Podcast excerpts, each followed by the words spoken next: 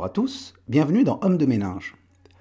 Aujourd'hui, nous avons décidé de vous proposer une présentation de la pensée de Proudhon, un des pères du socialisme scientifique et de l'anarchie, dans son essai « Qu'est-ce que la propriété ?»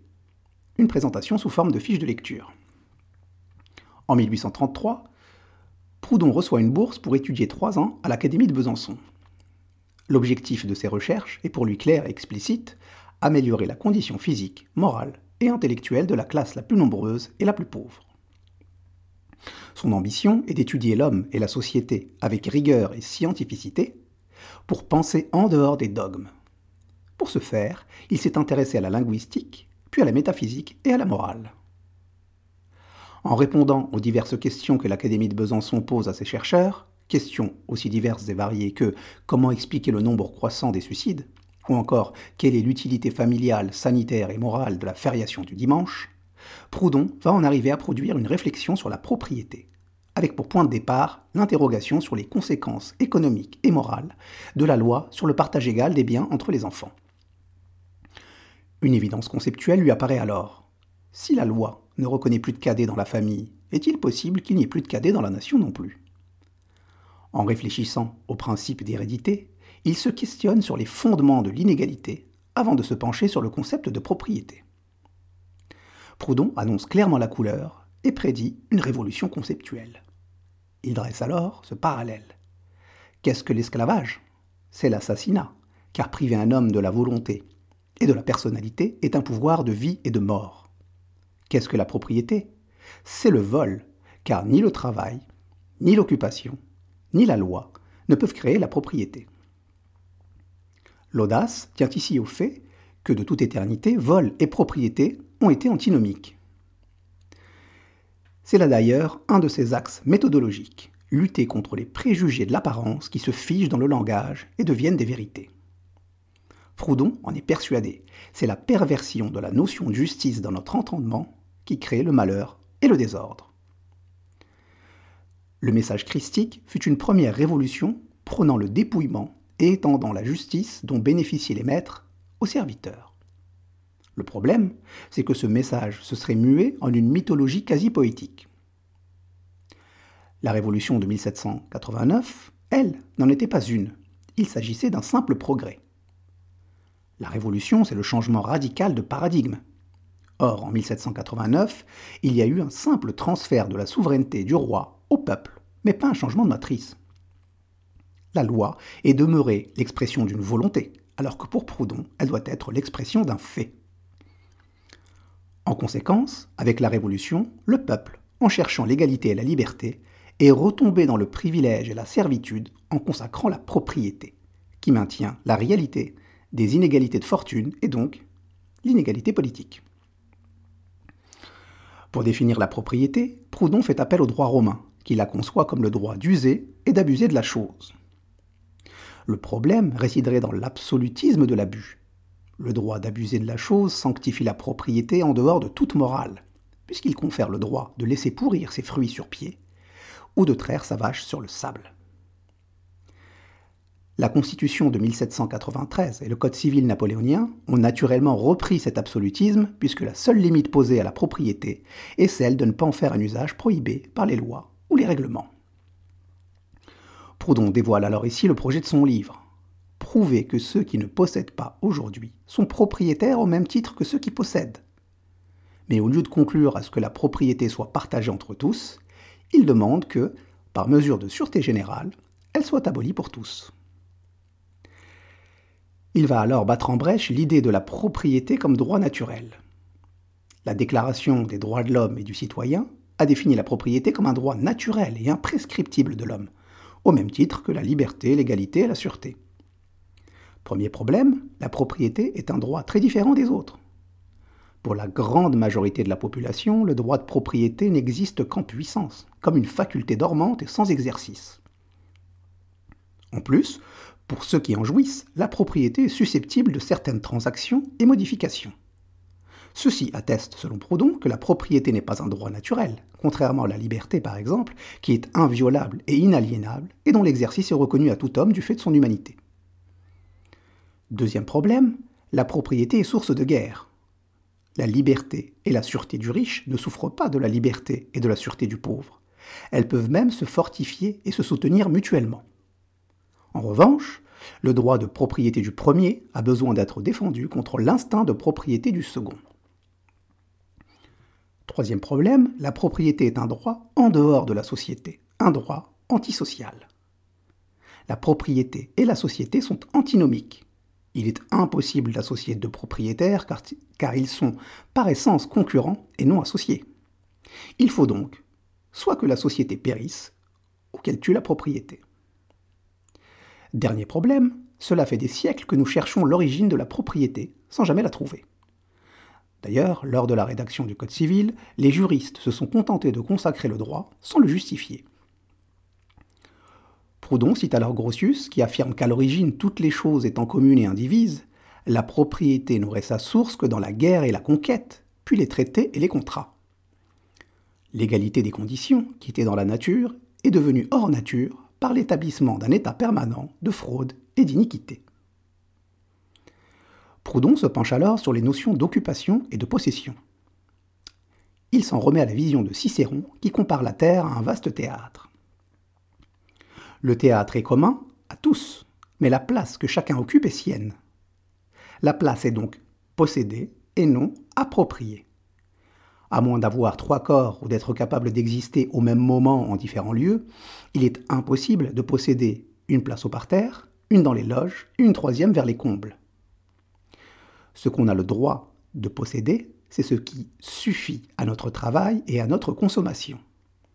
Et dans cette doctrine égalitaire, l'occupation est en pure tolérance, la tolérance ne pouvant qu'être mutuelle, les possessions ne peuvent qu'être égales. Charge à chacun d'embellir et d'améliorer la sienne. Les notions d'occupation et de possession sont donc intrinsèquement liées à l'égalité. Et l'égalité serait la conséquence naturelle de la sociabilité. Antérieurement à toute convention sociale, les hommes sont en état d'étrangeté, dans lequel il n'y a rien de juste ou d'injuste. Les hommes ont des droits et des besoins, ainsi que le devoir général de satisfaire ces besoins, sans aucune considération étrangère. Les droits de l'un ne font rien aux droits de l'autre. Mais lorsque les hommes se sont sociabilisés, ils ont souhaité, par convention tacite ou formelle, abolir ce droit égal, d'employer la force ou la ruse pour se faire du mal. L'objectif était d'assurer l'égalité de bien-être. La société a donc pour résultat l'égalité par la balance sociale égalisatrice du faible et du fort. Or, tant que les hommes ne sont pas égaux, ils sont ennemis, et demeurent dans l'étrangeté, dans une forme primitive de sauvagerie. Donc si l'homme est fait pour la société, il est fait pour l'égalité. L'égalité est aussi une question de pure logique. Si les premiers occupants ont tout occupé, que restera-t-il aux derniers venus ? Proudhon démonte ici le fondement de la propriété, basé sur l'occupation primitive. Il se questionne alors sur la loi civile comme fondement potentiel de la propriété. Il rappelle que l'homme n'a vis-à-vis des choses extérieures que des titres de possession. Comment donc la société aurait-elle pu reconnaître un droit contre elle-même ? Comment aurait-elle pu concéder la propriété en accordant la possession ? La loi civile qui consacre la propriété change donc la nature en produisant une abstraction qui a consacré l'égoïsme en partant pourtant d'un bon sentiment, la nécessaire protection de l'intérêt de l'homme parti en expédition faire du commerce ou à la guerre, et qui va conserver son droit sur une chose ou un immeuble par sa seule intention, ce droit ne devant se perdre que par son consentement et son fait. Proudhon en conclut donc que les hommes se sont trompés sur la constitution des sociétés, la nature du droit et l'application du juste, comme ils se sont trompés sur le mouvement des corps célestes. Il va alors s'atteler à démontrer le caractère injustifiable de la propriété, y compris par le travail.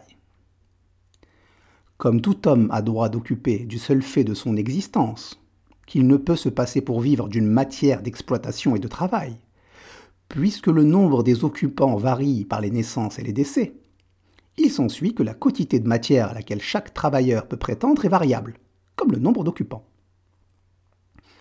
Par conséquent, l'occupation est toujours subordonnée à la population. Comme la possession ne peut jamais demeurer fixe, il est impossible qu'elle devienne propriété. L'usufruitier est donc simplement placé sous la surveillance de la société, soumis à la condition du travail et à la loi de l'égalité.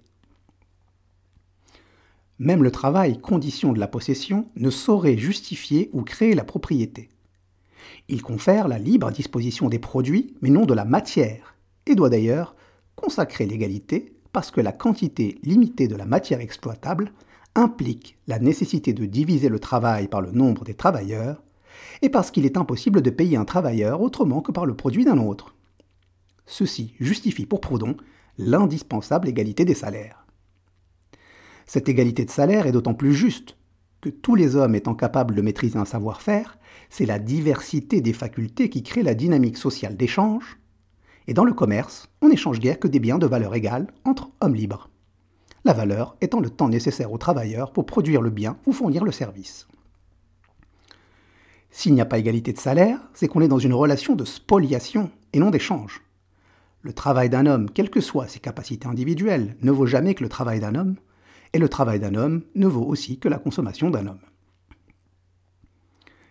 Si l'inégalité des facultés existe entre les hommes, le talent est bien plus une création de la société qu'un don de la nature.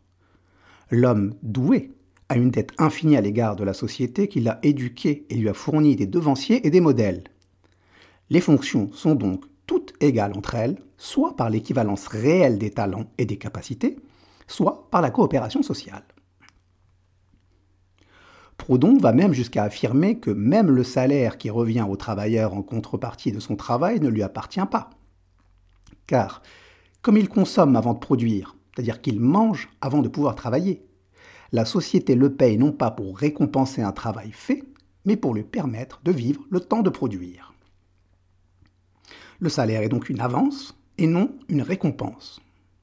En conséquence, cela induit que chaque produit sortant des mains du producteur se trouve d'avance frappé d'hypothèque par la société, ce qui rend impossible la propriété.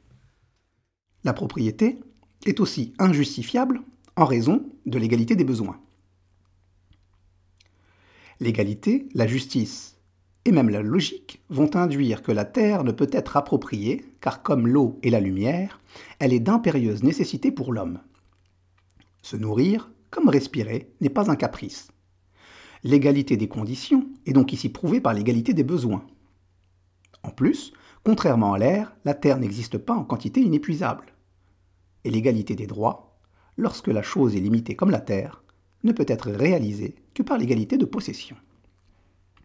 Et le temps n'y fait rien à l'affaire. La possession continue et la prescription, c'est-à-dire le temps qui confère le droit de propriété sur une chose, est lui aussi inopérant.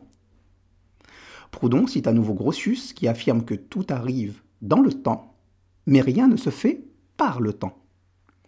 La prescription ou le droit d'acquérir par le laps du temps n'est que pure fiction. Une fiction qui plus est contradictoire, car si la propriété ne se perd que du fait du propriétaire, alors comment la prescription peut être source de droit ? Proudhon en déduit donc que, plus qu'injustifiable, la propriété est impossible. Il veut le démontrer par la raison des nombres et les calculs. Parce que selon lui, les nombres gouvernent le monde, aussi bien moral et politique que sidéral et moléculaire. Les éléments du droit sont les mêmes que ceux de l'algèbre. La législation et le gouvernement sont l'art de faire des classifications et d'équilibrer les puissances, et toute jurisprudence est dans les règles de l'arithmétique. Proudhon n'est pas considéré comme un des théoriciens du socialisme scientifique sans raison. Son raisonnement est donc le suivant. Si une chose est juste, elle est utile. Si elle est utile, elle est vraie. Si elle est vraie, elle est possible. On peut donc juger de la justice d'une chose par sa possibilité ou son impossibilité. Or, la propriété est physiquement et mathématiquement impossible. Démonstration. La propriété est le droit d'aubaine. Fermage, loyer, rente, intérêt, bénéfice, que le propriétaire s'attribue sur une chose. Il moissonne mais ne laboure pas, consomme mais ne produit pas, jouit mais n'exerce rien. C'est la consécration de la chose, acte notarié ou contrat d'acquisition, qui fait savoir à tous qu'ils doivent payer une offrande au propriétaire pour user de la chose. C'est le droit qui déclare sacrilège tout violateur de la propriété. C'est l'appropriation qui convertit la substance de la chose en la personne du propriétaire. Ce dernier rend donc la chose morale, voire pensante, ce que même Dieu n'est pas capable de faire.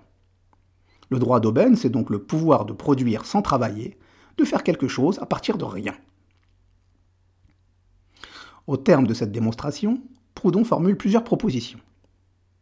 Première proposition, la propriété est impossible, car de rien, elle exige quelque chose.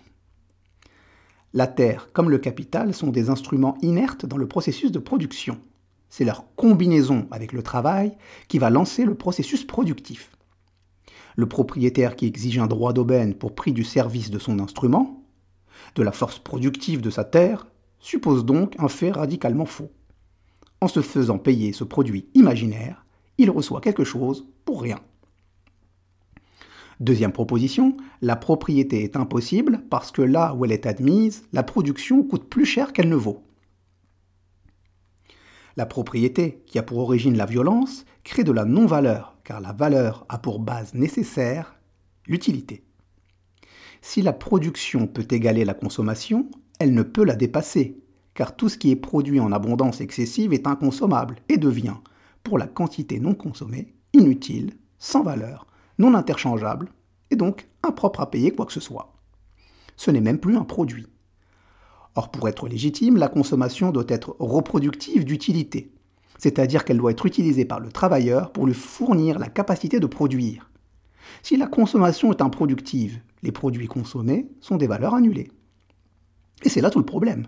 Soit le propriétaire travaille, et donc il est donc déjà payé pour son travail, de sorte qu'il ne peut consommer le surplus de produits qu'il reçoit au titre de son droit de propriété, soit il ne travaille pas, et dans ce cas-là, la société subventionne l'oisiveté et le vice, tout en s'appauvrissant, puisque la production coûte plus qu'elle ne vaut. Le delta étant creusé par l'oisiveté du propriétaire qui consomme sans rien produire. Troisième proposition, la propriété est impossible parce que sur un capital donné, la production est en raison du travail, non en raison de la propriété. Proudhon prend l'exemple du fermage. Le bail à ferme est un contrat par lequel le propriétaire cède à un fermier la possession de sa terre, moyennant une portion de ce qu'il était lui-même capable d'y produire. Si, par la multiplication de sa famille, le fermier se trouve 10 fois plus fort que son propriétaire, il produira 10 fois plus. Serait-ce une raison pour que le propriétaire voie décupler son fermage ?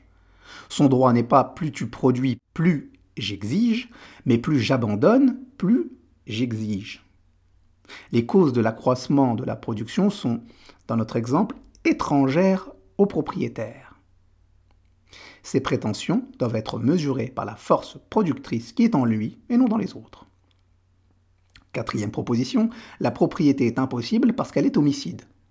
Pour payer la rente due au propriétaire, le travailleur est contraint de s'endetter auprès du même propriétaire ou de s'exténuer au travail pour produire le surplus allant au propriétaire. La propriété dépouille donc le travailleur par l'usure avant de l'assassiner par exténuation.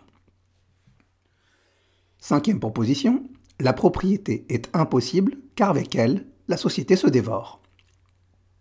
Pour assouvir la propriété, il faut que le travailleur produise au-delà de ses besoins et au-delà de ses forces.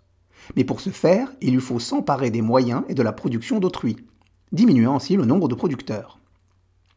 Ainsi, après avoir fait baisser la production en se mettant à l'écart, le propriétaire la fait baisser encore en fomentant l'accaparement du travail. Homme de chiffres, Proudhon prend un exemple pour éclairer son propos. À l'échelle de la société, si les 20 millions de travailleurs produisent en une journée l'équivalent de 20 milliards, à cause du droit de propriété, de l'usure, des intérêts et bénéfices, les produits seront estimés à 25 milliards par les patrons et propriétaires. Ce qui veut dire que le travailleur qui a produit pour une valeur de 4 payera 5 ce qu'il a produit. Il devra donc se priver ou alors s'endetter. L'insuffisance du salaire force les ouvriers à l'accaparement du travail pour compenser ce déséquilibre et qu'avant d'être décimés par la disette, ils se déciment entre eux par la concurrence. En résumé, la propriété vend au travailleur le produit plus cher qu'elle ne lui paye, donc elle est impossible. La plaie béante de la propriété, c'est qu'avec elle, la population, de quelque quantité qu'on la réduise, demeure toujours et nécessairement surabondante. Les économistes modernes s'imaginent que la cause du paupérisme vient de la surabondance de la population.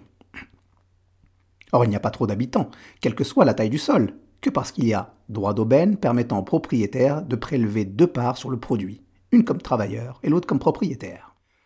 Sixième proposition, la propriété est impossible car elle est mère de tyrannie.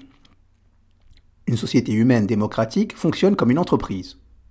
Les citoyens sont des actionnaires. Donc si un propriétaire dispose d'un 3/1000e du capital de la nation, il doit avoir un 3/1000e des droits de vote attachés à ses actions. S'il ne jouit que d'une voix, comme tous les autres citoyens, alors sa propriété est spoliée. Dans un pays de propriété, l'égalité des droits électoraux est une violation de la propriété. Et si la souveraineté est attribuée à chaque citoyen en raison de sa propriété, c'est la tyrannie des riches. La propriété est incompatible avec l'égalité politique et civile, donc la propriété est impossible. La propriété est la grande cause du privilège et du despotisme. Septième proposition, la propriété est impossible parce qu'en consommant ce qu'elle reçoit, elle le perd, qu'en l'épargnant, elle l'annule, et qu'en le capitalisant, elle le tourne contre la production. Si le travailleur était une machine, alors son salaire correspondrait aux frais d'entretien et de réparation. Qu'est-ce que le propriétaire ? Une machine qui ne fonctionne pas. Le travailleur qui consomme son salaire est une machine qui se répare et qui reproduit. Le propriétaire qui consomme son aubaine est un gouffre sans fond, un sable qu'on arrose. Sa consommation est luxe puisqu'elle est inutile. Le propriétaire ne produit rien. Il consomme sans travailler, donc sans reproduire. Donc ce qu'il consomme, il le perd, puisqu'il ne le consomme pas, puisqu'il ne le consomme que pour son plaisir et son caprice. C'est encore pire lorsqu'il l'épargne, puisque là, il empêche les autres de jouir sans jouir lui-même. Lorsqu'il le capitalise, il le tourne contre la production. Plus il augmente la somme des intérêts à payer, plus il force à diminuer les salaires, plus il diminue les salaires, plus il diminue la quantité de travail et la quantité de produits, et donc plus il diminue son propre revenu. Huitième proposition, la propriété est impossible parce que sa puissance d'accumulation est infinie et qu'elle ne s'exerce que sur des quantités finies. La propriété parce qu'elle n'est jamais satisfaite, c'est-à-dire qu'à moins que le propriétaire ne l'aliène, elle est perpétuelle et éternelle. La spoliation ne finit jamais. Quand est-ce que le producteur peut dire au propriétaire « Selon les fondements de la justice, je ne te dois plus rien ». C'est donc le travailleur qui exploite les quantités finies, qui doit sans cesse alimenter le moulin de la propriété dont la capacité d'accumulation est infinie, perpétuant ainsi la spoliation à l'infini. Neuvième proposition, la propriété est impossible parce qu'elle est impuissante contre la propriété. Si le producteur A prélève un bénéfice sur le producteur B, le B le fera sur le C qui le fera sur le D, jusqu'au Z qui lui a deux options, soit être exclu de la société car celle-ci lui refuse le droit de propriété et de bénéfice, soit prélever un bénéfice sur le A, annulant de ce fait l'ensemble du système. Nul homme ne peut s'enrichir sans qu'un autre s'appauvrisse. Pour que le droit de propriété et d'aubaine soit accordé à A, il faut qu'il soit refusé à Z. La propriété est donc l'inégalité des droits. Dixième proposition, la propriété est impossible parce qu'elle est la négation de l'égalité. Comme la propriété n'existe pas par elle-même, pour se produire, elle a besoin d'une cause étrangère, qui est la force ou la fraude. C'est donc une négation de l'égalité, un mensonge et une négation même de la société. Une fois l'impossibilité de la propriété démontrée, Proudhon va se pencher sur l'idée de justice et de sociabilité. Pour lui, le sentiment du bien et du mal, relativement au juste et à l'injuste, consiste dans le sentiment de ce qui convient ou ne convient pas à la société. Nous savons qu'il est nuisible à nous-mêmes et aux autres de résister à cet instinct de société qui nous gouverne et que nous appelons justice. Le premier degré de sociabilité est de nature aveugle, c'est l'attrait de la sympathie, comme le chien qui suit indifféremment tous ceux qui l'appellent ou l'enfant à la maternelle qui prend tous les hommes pour ses papas et chaque femme pour sa nourrice. Ce premier degré relève du magnétisme que la contemplation d'un être semblable nous réveille. Le second degré de la sociabilité est la justice, que l'on peut définir comme la reconnaissance en autrui d'une personne égale à la nôtre. Proudhon fait de société, justice et égalité des termes équivalents. Et pour cause, en société, les hommes sont des associés. La force des choses, les besoins de notre consommation, les lois de la production et le principe mathématique de l'échange nous associent. Un seul cas fait exception à la règle, c'est celui du propriétaire, qui par son droit d'aubaine n'est l'associé de personne.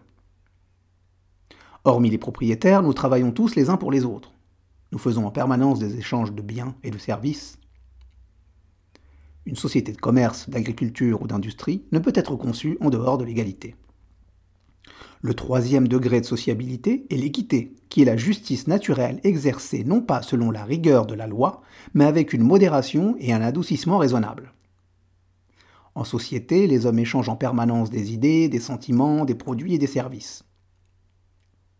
L'homme n'est l'homme que par la société, laquelle ne se soutient que par l'équilibre et l'harmonie des forces qui la composent. Quand l'économie et le droit ont fait leur balance et assuré l'égalité des conditions, l'âme commence alors à jouir de sa propre justice et le cœur s'épanouit dans l'infini de ses affections.